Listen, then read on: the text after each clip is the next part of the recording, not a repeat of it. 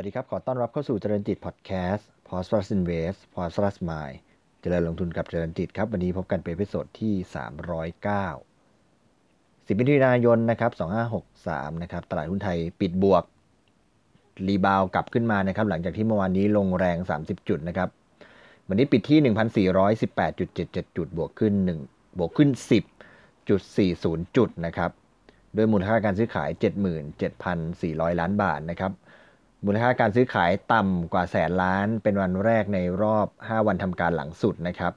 โดยที่วันนี้ก็ความร้อนแรงของตลาดก็ชะลอตัวลงไป นักลงทุนอาจจะ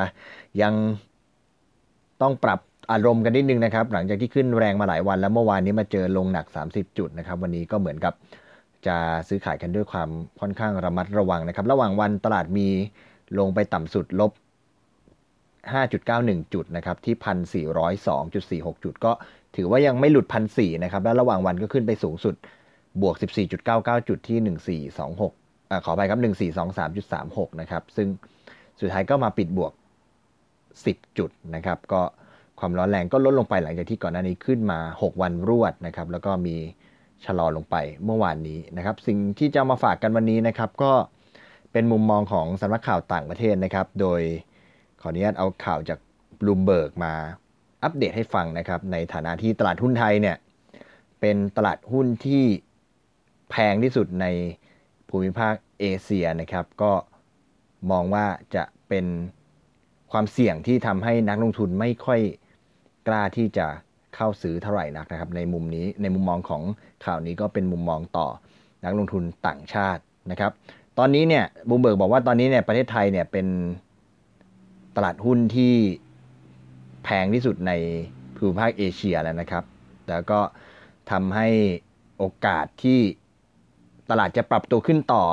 รวมถึงการที่จะมี fund flow จากนักลงทุนต่างชาติเข้ามาเพิ่มเติมเนี่ยก็น้อยลงไปนะครับ ตอนนี้เนี่ยตัวค่า PE ของตลาดหุ้นไทยเนี่ยคำนวณโดยค่า PE เมื่อเปรียบเทียบกับตัว ผลการดำเนินงานหรือว่ากำไรต่อหุ้นของเซตในภาพรวมเนี่ยตอนนี้อยู่ที่ 19.40 เท่านะครับของอกำไรล่วงหน้า 1 ปีนะครับซึ่งถือเป็นจุดที่สูงที่สุดในประวัติศาสตร์นะครับเป็น record high นะครับสาเหตุมาจากการที่ตัวตลาดหุ้นไทยเนี่ยมีการปรับตัว rebound ขึ้นอย่างร้อนแรงจากช่วงของสถานการณ์ไวรัสโควิดนะครับซึ่งในตัว ประเทศไทยเนี่ยก็ถือว่าแพงกว่าในภูมิภาค ซึ่งตัว MSCI Asia เนี่ยจะอยู่ที่แถวๆระดับเฉลี่ย 16 เท่ากันนะครับ ค่า P จะอยู่แถวๆ16 เท่า แต่ว่าไทยเนี่ยก็อยู่ที่ 19.40 เท่านะครับ ก็แทบจะถือว่าแพงมากๆนะครับ ตัวยกตัวอย่างอย่างตัว MSCI เอเชียเนี่ยอยู่ที่ระดับ 16 เท่า หรือแม้กระทั่ง ทางฝั่งฮ่องกงนะครับอยู่แถวๆแค่ 11 เท่าเท่านั้นเอง ซึ่งอาจจะไม่ได้นับทางพวกออสเตรเลียหรือนิวซีแลนด์นะครับซึ่งตรงนั้นก็ถือว่าราคาค่อนข้างแพงเหมือนกันนะครับอย่างไรก็ดีเนี่ยอย่างที่เราทราบกันดีนะครับเมื่อวันอังคารที่ผ่านมาตลาดหุ้นไทยก็มีการชะลอตัวลง 2.1%นะครับก็เป็นการชะลอตัวลงหลังจากบวกมา 6 วันรวดนะครับอย่างไรก็ดี แม้ว่า จะมีการปรับตัวลดลง 2.1%นะครับ แต่ว่าถ้านับจากจุดต่ำสุดในเดือนมีนาคมเนี่ย ตลาดหุ้นไทยเนี่ยปรับตัวขึ้นมาแล้วกว่า 37%นะครับ แล้วการปรับตัวลดลงจากต้นปีเนี่ยก็ลดลงมาเหลือแค่ 11%เท่านั้นเอง หมายถึงว่าจากต้นปีเนี่ยเราเคยปรับตัวลงไปแรงใช่ไหมครับ ตอนนี้เนี่ยดัชนีขึ้นมาอยู่ในจุดที่ห่างจากตอนต้นปีเนี่ยแค่ 11%เท่านั้นเองนะครับ ในส่วนของนักลงทุนต่างชาติเนี่ยก็ เคยก็ได้ขายนะครับขายตลาดหุ้นไทยไปเนี่ยคิดเป็นเม็ดเงิน 5,900 ล้าน US ดอลลาร์ในปีในปี 2020 นะครับ แต่ว่าอย่างไรก็ดีเนี่ยในช่วงเดือนที่ผ่านมาเนี่ยแค่เข้าเดือนมิถุนาเนี่ยก็ซื้อกลับมาแล้ว 165 ล้าน US ดอลลาร์นะครับในส่วนของมุมมองต่อตลาดหุ้นไทยเนี่ยนักลงทุนเริ่มจะลดการถือหุ้นไทยแล้วอันนี้นะครับโดยคุณวัฒน จิตสมนึกนะครับ คุณเป็นเป็นนักกลยุทธ์ ด้านการลงทุนจากบลคันที่กรุ๊ปนะครับ ก็บอกว่ามุมมองเชิงบวกที่ตลาดหุ้นที่นักลงทุนต่างชาติเนี่ยจะมีแรงซื้อเข้ามาต่อตลาดหุ้นไทยเนี่ยอาจจะชะลอตัวลงได้ สาเหตุเพราะว่า valuation ของตลาดหุ้นไทยเนี่ยแพงนะครับ โดยเฉพาะเมื่อเปรียบเทียบกับตลาดหุ้นอื่นนะครับตลาดหุ้นไทยเนี่ยซึ่ง เศรษฐกิจไทยเนี่ยซึ่งเป็นเศรษฐกิจอันดับ 2 ของภูมิภาคเอเชียตะวันออกเฉียงใต้เนี่ยก็เป็นเศรษฐกิจที่เริ่มกลับมาเปิดแล้วนะครับ เพราะว่าตัวเลขของผู้ป่วยตัวไวรัสโควิดเนี่ยก็ลดลงถึงแทบจะไม่มีเลยนะครับ ในขณะนี้ก็ทำให้ตัวนักลงทุนเนี่ยมีปัจจัยบวกก่อนหน้านี้เนี่ยมีปัจจัยบวกว่าโอเคละตัวผลการดำเนินงานต่างๆ หรือว่า ผลกำไรต่างๆ ของตลาดหุ้นเนี่ยน่าจะกลับมานะครับ แต่ก็ขณะเดียวกันเนี่ยนักนักวิเคราะห์ซึ่งเป็นผู้ที่อยู่ในตลาดเนี่ยกลับมีการปรับลดตัว e a r n i n g 12 มันหรือว่าผลกำไรของบริษัทจดทะเบียนเนี่ยใน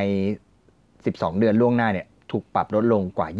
28%ตั้งแต่ต้นปีที่ผ่านมาเป็นที่เรียบร้อยแล้วนะครับ ก็คือเป็นภาพที่สวนทางกันนะครับ แม้ว่าในทางเศรษฐกิจเราเริ่มจะเห็นการเปิดแล้ว ก็มองไปเชิงบวก แต่ในฝั่งของตัว e a r n i n g เนี่ยในตัวของฝั่งของผลกำไรของตลาดเนี่ยกลับถูกปรับลดลงถึง 28%นะครับตัวเศรษฐกิจของประเทศไทยเนี่ยก็น่าจะเริ่มมีการฟื้นตัวขึ้นจากจุดที่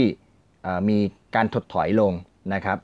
แล้วก็แย่ที่สุดในตลอด 20 ปีที่ผ่านมานะครับ ก็อาจจะไม่ได้กลับได้ดีมากนักนะครับเพราะว่าตอนนี้เราก็ยังเห็นว่าตัว การท่องเที่ยว หรือว่าการส่งออกเนี่ยก็ยังไม่ได้กลับมาสู่ในระดับ